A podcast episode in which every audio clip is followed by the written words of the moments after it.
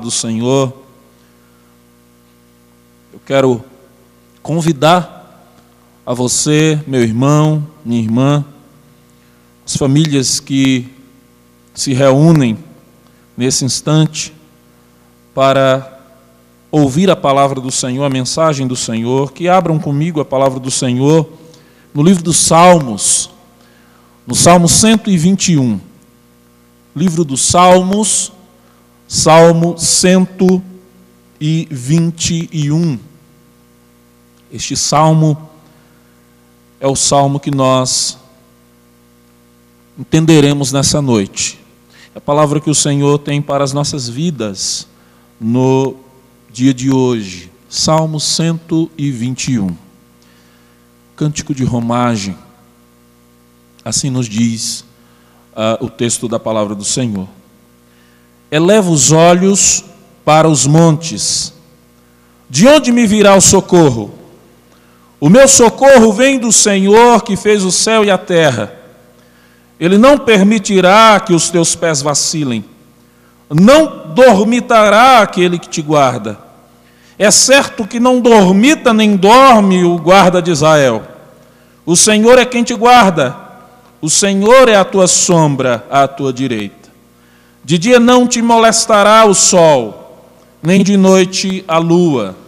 O Senhor te guardará de todo mal, guardará a tua alma.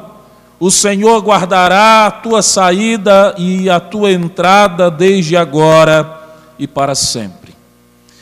Santíssimo Deus, nós rogamos a tua misericórdia sobre as nossas vidas, pedimos ao Senhor, olha para nós, ó Deus, no dia de hoje o dia do Senhor, onde nós nos reunimos mesmo distantes, ó Deus, uns dos outros, mas próximos de Ti. Rogamos ao Senhor, fala aos nossos corações, segundo a Tua vontade, para o louvor da glória do Teu santo nome em Cristo Jesus. Amém. Existe uma linha de pensamento filosófico que afirma que Deus é comparado a um relojoeiro que fez um relógio, relógio de corda, e após puxá-lo, fazendo funcionar, o abandonou. Essa comparação do relojoeiro para com Deus diz respeito ao Deus Criador, que criou o mundo e, após criar o mundo, não há mais nenhuma comunhão de Deus para com a sua criação. Segundo essa linha de pensamento, Deus não é um ser preocupado com a sua criação. Ele apenas fez, mas não tem nenhuma responsabilidade com a sua criação, muito menos. Deus tem um pacto para a salvação de homens. O que sobra então, diante dessa linha de pensamento, é o caos e o medo. O Salmo 121 está dentro de um número de salmos compostos para serem utilizados em canções em que o povo de Deus louvava a Deus quando subia a Jerusalém para adorá-lo ali, para celebrá-lo. Costume do povo de Israel, pelo menos uma vez no ano, juntando toda a sua família, subir a Jerusalém para adorar no templo. E naqueles dias, os servos do Senhor faziam isso eles subiam a Jerusalém, subiam ao templo, ao Monte Sião, para adorar o Senhor, e ali eles levavam os seus uh, sacrifícios, ali eles levavam as suas famílias, ali eles levavam os seus bens, e eles eram uh, conduzidos ali para aquele lugar para adorar o Senhor.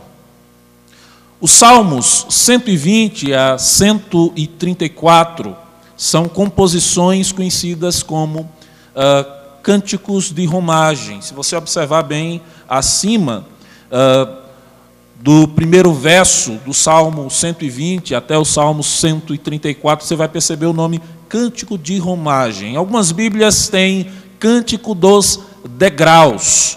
A ideia aqui era de os salmistas utilizarem, uh, os crentes utilizarem estes salmos compostos com essa função de forma especial para ir louvando a Deus, adorando a Deus, bendizendo ao Senhor.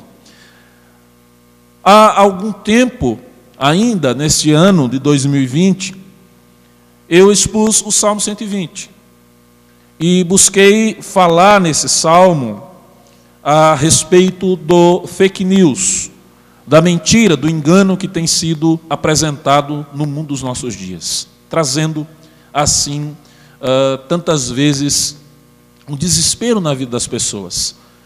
E o interessante é que o Salmo 121 é uma continuidade dessa compreensão daquilo que os 15 salmos do Cântico de Romagem apresentam. Eles uh, apresentam a realidade de situações que o peregrino, servo do Senhor, que estava sendo uh, levado para adorar o Senhor em Jerusalém, utilizava e enfrentava e passava por essas dificuldades, esses problemas. E na exposição do Salmo 120, eu tentei uh, mostrar que aquele é um dos primeiros desses salmos conhecidos como Cântico de Romagem. É uma espécie de coleção de salmos, como eu falei, são um número de 15 desses salmos que foram compostos para serem usados na peregrinação do povo de Deus, quando subia a Jerusalém para adorar ao Senhor. E ali eles subiam com as suas famílias, e eles iam cantando, e eles iam cantando estas e tantas outras canções que demonstravam o caminhar do homem nesta terra conhecida como a terra das suas peregrinações. O Salmo 121, irmãos, é o salmo que eu gostaria de falar nessa noite, dando essa, esse entendimento a nós, povo de Deus, sobre essa caminhada nossa. É uma série de sermões que nós havíamos dito aos irmãos uh, aqui, e uma série de sermões com o título O Cântico do Peregrino. Cântico do Peregrino, onde uh, esses cânticos do peregrino, do servo do Senhor, uh, são cânticos que nos levam a ver a realidade daquilo que nós enfrentamos na nossa vida, como servos de Deus, como povo de Deus. Qual o propósito desse salmo? Salmo 121. Por que ele foi composto? Foi composto para o povo de Deus louvar o Senhor, para cantar ao Senhor na peregrinação. Mas há um propósito exclusivo do salmista quando ele escreve o Salmo 121. O propósito, queridos, é nos levar a confiar em Deus. E, a, e esse propósito do salmista é mostrar que Deus não está longe de nós mas que Deus se apresenta, e Ele se apresenta como o nosso guarda, Ele se apresenta como aquele que nos livra de toda e qualquer situação difícil. Essa é a proposta do Salmo 121. E um certo comentarista bíblico, falando sobre os medos do salmista nesse salmo, dirá o seguinte: dirá que a segurança era uma das grandes preocupações dos peregrinos ao viajarem por estradas que passavam pela região montanhosa de Israel. O peregrino poderia tropeçar e se machucar, sofrer de insolação ou pegar uma gripe durante as noites frias. Além disso, ainda havia o perigo constante de serem atacados por assaltantes. Porém, a mensagem do salmo aplica-se aos peregrinos de Deus nos dias de hoje e nos dá a segurança de que precisamos enquanto percorremos a jornada nesta, desta vida. Eu quero então entender com os irmãos como enfrentar o medo, como enfrentar o medo. Essa é a proposta do salmo e é o que o salmo quer nos mostrar. Como devemos enfrentar o medo. Irmãos, se vocês observarem o salmo, derem uma observada, a ideia do salmo é mostrar uma palavra que vai se repetir por algumas vezes. É o verbo guardar. O mesmo verbo que é utilizado quando Deus coloca Adão e dá uma ordem a ele no paraíso, dizendo que ele deveria cultivar e guardar a terra que Deus havia uh, colocado ele, o Éden, o jardim no qual ele deveria guardar. Era uma função de Adão. Interessante aqui é que no Salmo 121, essa é a ação de Deus na vida dos peregrinos. Essa é a ação de Deus na vida dos seus servos, na vida do seu povo. Esse verbo ele vai ah, por várias vezes aparecer aqui, mostrando o que? Deus é o fiel guarda dos peregrinos. Queridos, esse salmo, ele inicia com uma afirmação do salmista. E a afirmação do salmista, o verso primeiro, observe comigo, é: eleva os olhos para os montes. O salmo inicia com essa afirmação: eleva os olhos, os meus olhos para os montes. Essa afirmação, queridos, remete este homem que vai com toda a sua família e tantos outros peregrinos para Jerusalém, estão caminhando, estão indo passando dias ali em caminhada naquela peregrinação à terra de Jerusalém, indo com o propósito de adorar o Senhor. E ele diz: Eu elevo os olhos para os montes, de um lado montes, de outro montes, na frente vejo montes. E na minha caminhada, então eu elevo os olhos para os montes. Vou com o propósito de oferecer louvores ao meu Deus, culto ao meu Deus. Eles precisavam ir confiantes de que, apesar dos montes que o cercavam, lhe trazendo certas apreensões, havia alguém que estava acima dos montes e poderia livrá-lo de todo perigo. Por isso, que esse homem nos fala no verso 2 o que vai acontecer. Mas antes disso, há uma pergunta dele.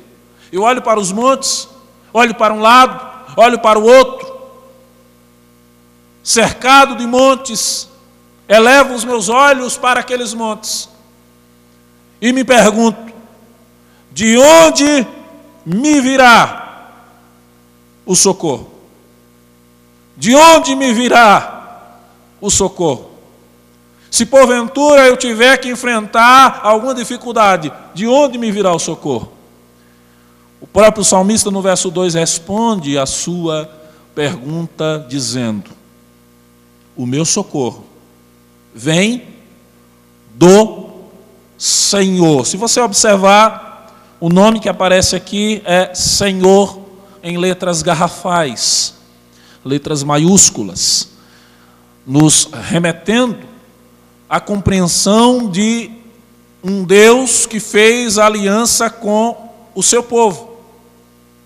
O Deus que livrou o povo do Egito, onde o seu povo estava escravo por 400 anos e esperava o grande dia do livramento do Senhor. E o Senhor então Vem o Deus de Abraão, Deus de Isaac, o Deus de Jacó, aparece para Moisés e aparece como o Deus que iria livrar o seu povo das mãos de Faraó. A compreensão do salmista no verso 2 é essa: O meu socorro vem do Senhor de promessas, do Deus de alianças vem de Adonai, vem de Yahvé, o Deus que pode me livrar, Ele que livrou o seu povo do cativeiro, agora, esse Deus é o Deus que vai me socorrer. O interessante é perceber o que esse homem vai dizer, na continuidade ainda do verso 2: O meu socorro vem do Senhor. Quem é esse Senhor? Esse é o Deus de promessas, mas ele não é somente o Deus de promessas. A continuidade, a parte B do verso 2 diz: Esse Senhor fez o céu e a terra. Não é qualquer pessoa. Não é um homem que vai livrar o peregrino de alguma dificuldade que ele venha enfrentar naquela caminhada. A compreensão do salmista é: olhando para os montes, erguendo os meus olhos para os montes, me pergunto de onde me virá o socorro? E a resposta que eu tenho é: o socorro vem do Deus que criou todas as coisas. O Deus que criou os céus e a terra. O Deus que criou os montes. Os montes não são maiores do que o Deus que os criou. Então, se Deus os criou, Deus tem domínio sobre eles. Se porventura algo me acontecer, este algo está dentro de um propósito daquele que é Senhor do universo. Então, aqui, o salmista tem uma tranquilidade de compreender que nada foge do controle daquele que é Senhor da sua vida. O meu socorro vem do Senhor, Criador de todas as coisas, do Senhor que fez o céu e a terra. Este homem tem o um entendimento do Deus que é Senhor do pacto e do Deus que é Criador do mundo, do universo. E aí nós vamos então, queridos, perceber que ele vai desenvolvendo a compreensão de quem é esse Deus e da maneira como Deus é guarda, é a segurança daquele que está peregrinando, caminhando em direção à terra de Jerusalém, caminhando para adorar o Senhor no templo, caminhando para chegar com a sua família e adorar ao Senhor em Sião. E aí nós vemos então o versículo 3, o salmista dizer: Esse Deus, esse que me socorre, porque é o Deus de promessa e o Deus Criador, Ele, Ele não permitirá que os teus pés vacilem. Alguns estudiosos vão dizer que quem fala com o salmista é alguém que está do lado dele e após ele demonstrar segurança na sua caminhada, recebe então uma palavra do seu companheiro peregrino que diz: Deus não permitirá que os teus pés vacilem. Mas há uma outra linha de pensamento, e eu comungo desta, que vai afirmar que o salmista fala para si mesmo. Não uma palavra de incentivo para a sua pessoa, mas a compreensão de que o Senhor é Senhor da sua vida e ele então olha para si mesmo e fala consigo mesmo, trazendo a segurança não de qualquer outro lugar senão do Senhor. E ele então fala consigo mesmo, dizendo: Ele, Deus, não permitirá que os teus pés vacilem. O Senhor não permitirá que os teus pés vacilem. Aquele homem ia adorar em Jerusalém. Na caminhada havia perigo do peregrino escorregar em alguma pedra lisa, cair, se machucar. E ele entende então que os seus pés não irão vacilar. E também que Deus, o seu guarda, aquele que está com ele, ainda no verso 3, o Senhor não vai deixar com que você vacile, você caia, venha a se machucar. E esse Deus também é o Senhor que não dormita ou não cochila. Essa é a compreensão. Não dormitará aquele que te guarda. Deus não dorme. Deus não precisa tirar um cochilinho. Não há necessidade disso. O Senhor é aquele que sempre está acordado. É aquele que sabe de todas as coisas, é aquele que domina todas as coisas, e o nosso Deus não dormita. É isso que traz segurança, é isso que traz confiança no salmista. Quando ele mostra que o Senhor, o seu Senhor, não dormitará.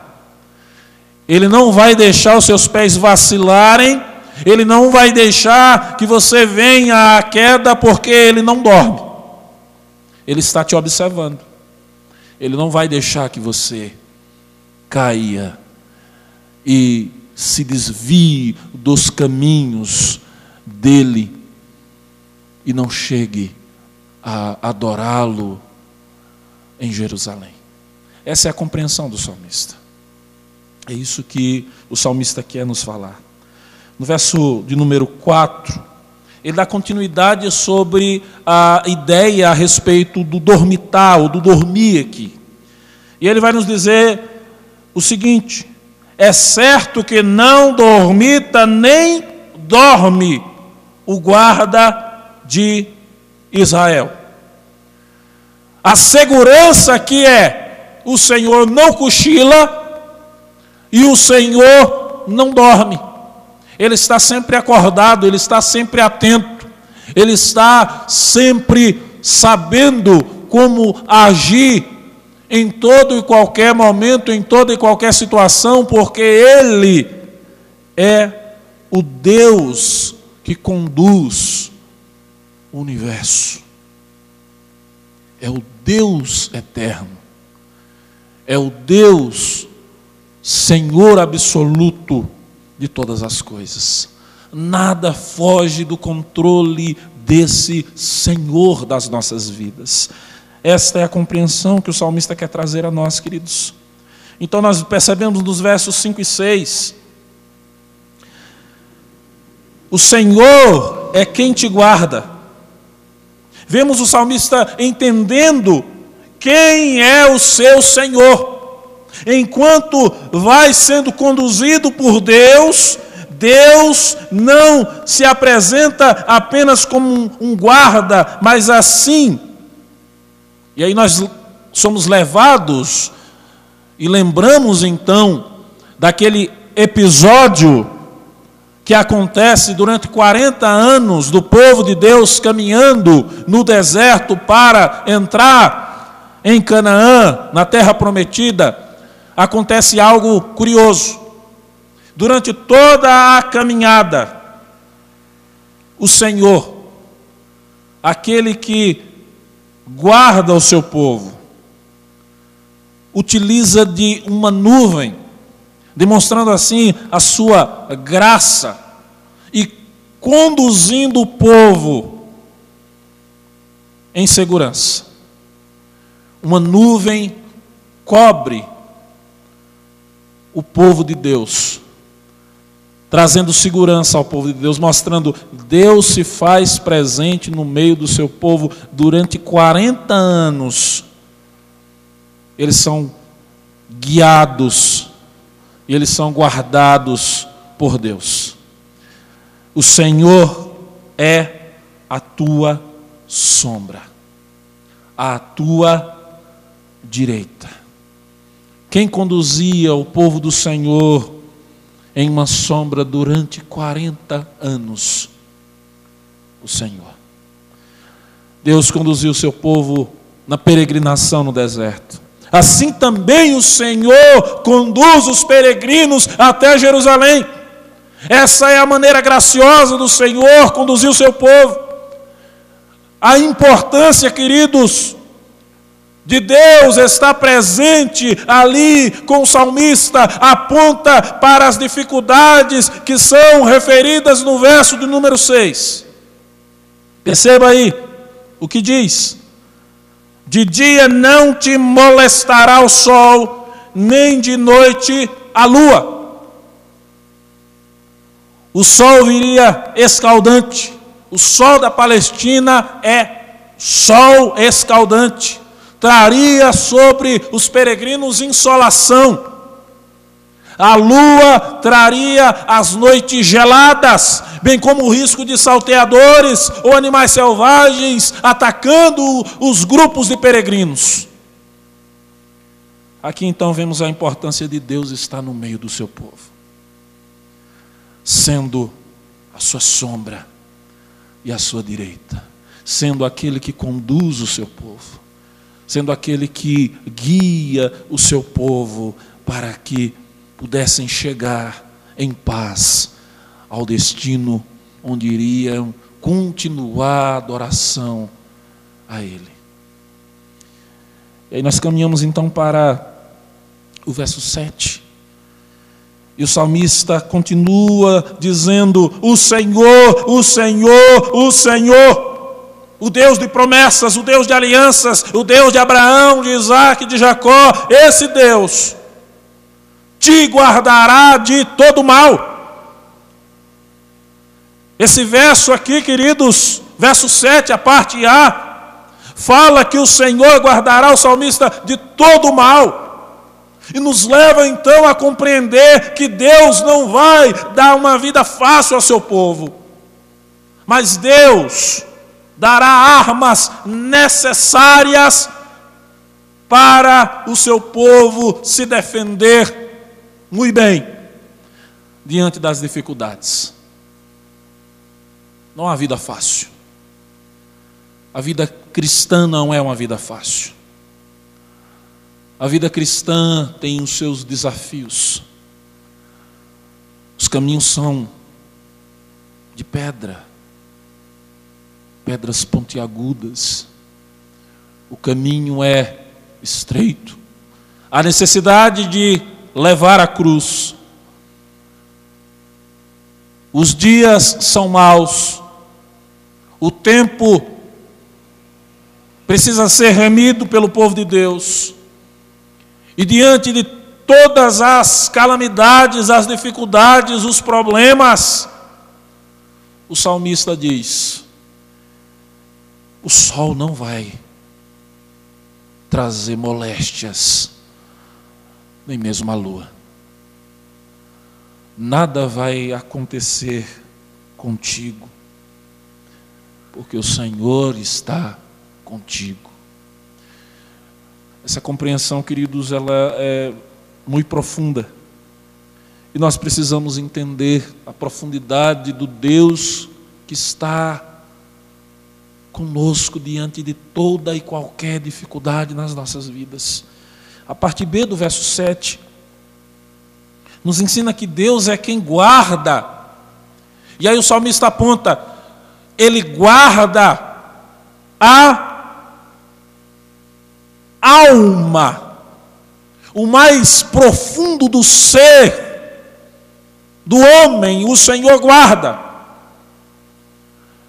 E nos faz então lembrar do que o Senhor Jesus ensina aos seus discípulos, falando que eles deveriam temer aquele que pode lançar tanto o corpo como a alma do homem no inferno. Eles deveriam temer a Deus. Eles não deveriam temer ao diabo, mas deveriam temer a Deus. O Deus que nós cremos é o Deus que guarda a nossa alma. E é isso que o Salmo 121, verso 7 nos diz: guardará a tua alma diante das calamidades, diante das catástrofes, diante dos problemas, o Senhor guarda o mais íntimo do ser dos seus céus. Ele guarda a nossa alma. O verso 8, então, o salmista finaliza de uma forma esplêndida. Por fim, nós vemos aqui ele nos mostrando que Deus guardaria o seu servo nas entradas e nas saídas de Jerusalém. Ao chegarem em Jerusalém e quando voltassem para suas casas, em vários lugares espalhados por Israel. E aqui nós então percebemos, queridos, que o Senhor é o Deus que tem sustentado as nossas vidas. O Senhor guardará a tua saída e a tua entrada, desde quando e até quando? Desde agora e para sempre. Um comentarista bíblico, ele dirá o seguinte a respeito deste verso. Ele diz: o salmo termina com uma promessa que dificilmente poderia ser mais enfática ou mais abrangente. A tua saída e a tua entrada não é apenas um modo de dizer tudo, com detalhe, mas preciso. Chama atenção às aventuras e empreendimentos da pessoa e para o lar que permanece sendo a base da pessoa outra vez a peregrinagem e ao retorno. A última linha, no entanto, toma cuidado desta viagem. E seria difícil decidir qual metade dela nos dá mais encorajamento. O fato de que começa desde agora, ou de que continua não até ao fim do tempo, mas eternamente como o próprio Deus, que é a minha herança para sempre. Como enfrentar o medo? Queridos, enquanto durar a nossa peregrinação, lembremos, o Senhor estará conosco. Como é forte a presença de Jesus neste salmo. Para onde devemos olhar? Para onde iremos? Perguntam os discípulos. Se só tu tens as palavras de vida eterna. Devemos olhar para Cristo, queridos. Olhar para Ele e somente para Ele Devemos olhar para o monte do Calvário e perceber que a cruz está vazia. Precisamos nos lembrar que Cristo é o Criador e nele temos uma aliança com Deus Pai. O Senhor Jesus é o nosso guarda. O Senhor Jesus é quem conduz as nossas vidas. Precisamos nos lembrar, queridos, que Cristo, o sumo sacerdote, o nosso sumo sacerdote, tem nos sustentado. E Ele tem feito isso à direita de Deus Pai. Jesus não cochila, Jesus não dorme, Jesus tem nos sustentado para não vacilarmos, para não tropeçarmos. Jesus tem intercedido sempre por nós. E mesmo que venhamos a vacilar, se falharmos, temos Ele como nosso advogado junto ao Pai, para nos manter firmes, sempre firmes, em nossa jornada peregrina. Cristo tem nos livrado do maior mal, queridos.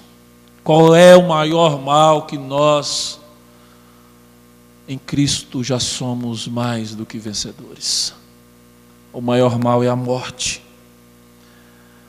aquela que de uma vez por todas poderia nos conduzir para uma eternidade sem Deus. Cristo nos livrou do inferno agora, tendo livre acesso a Deus.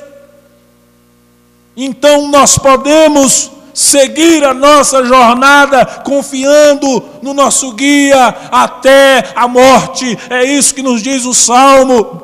O Senhor guardará a tua saída e a tua entrada, desde agora e para sempre. Cristo não nos abandonará.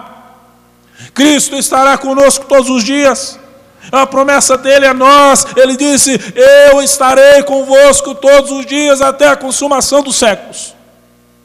E é isso que deve trazer a nós tranquilidade diante de situações que tantas vezes trazem a nós um medo.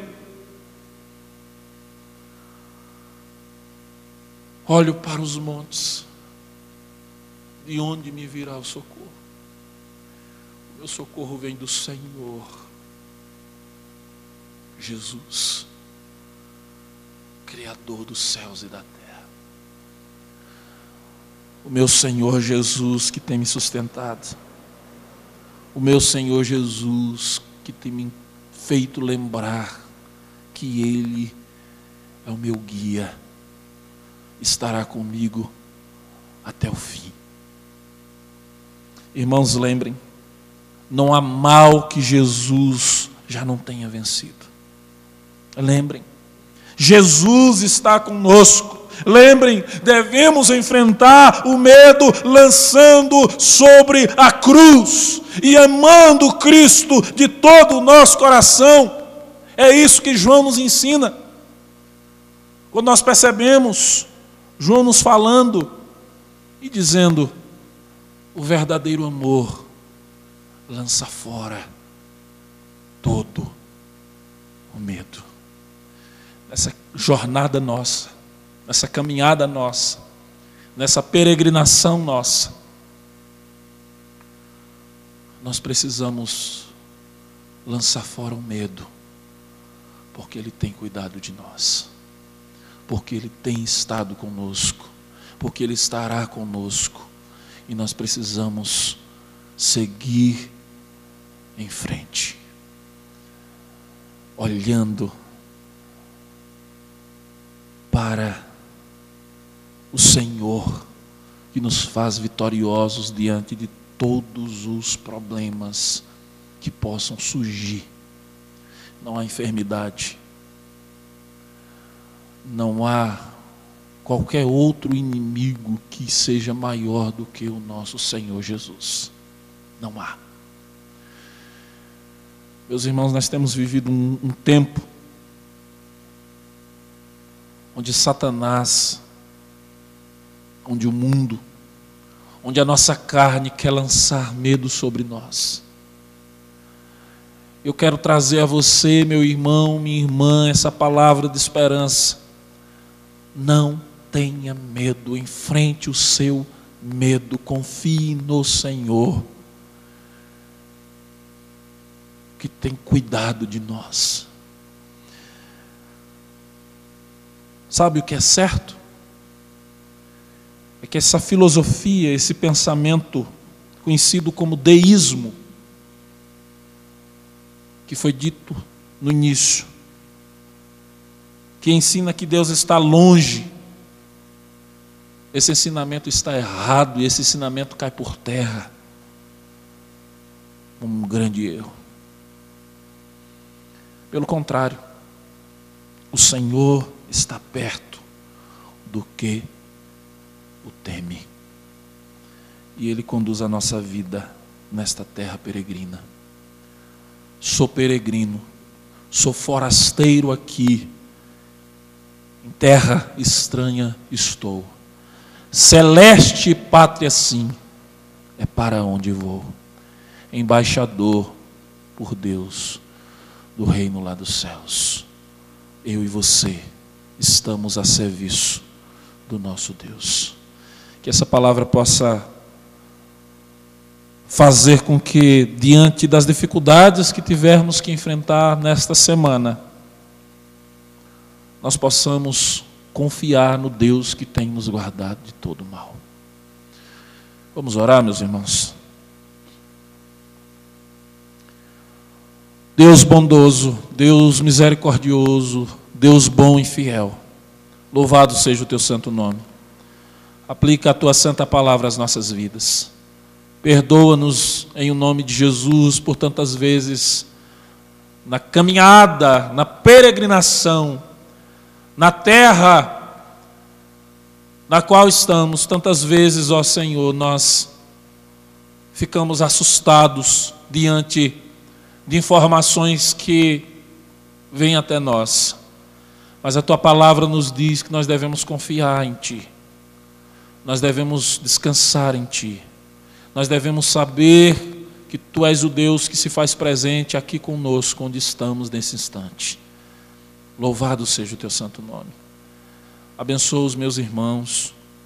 Dá força a eles, Senhor, para encararem as dificuldades, a jornada peregrina nessa terra. Anima-os para o louvor da tua glória. Sustenta as suas vidas.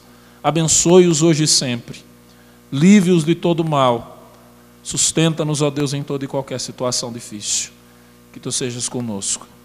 Que tu nos fortaleça que o Senhor nos abençoe, que o Senhor aplique a tua palavra às nossas vidas, aos nossos corações, em o nome por amor de Cristo Jesus.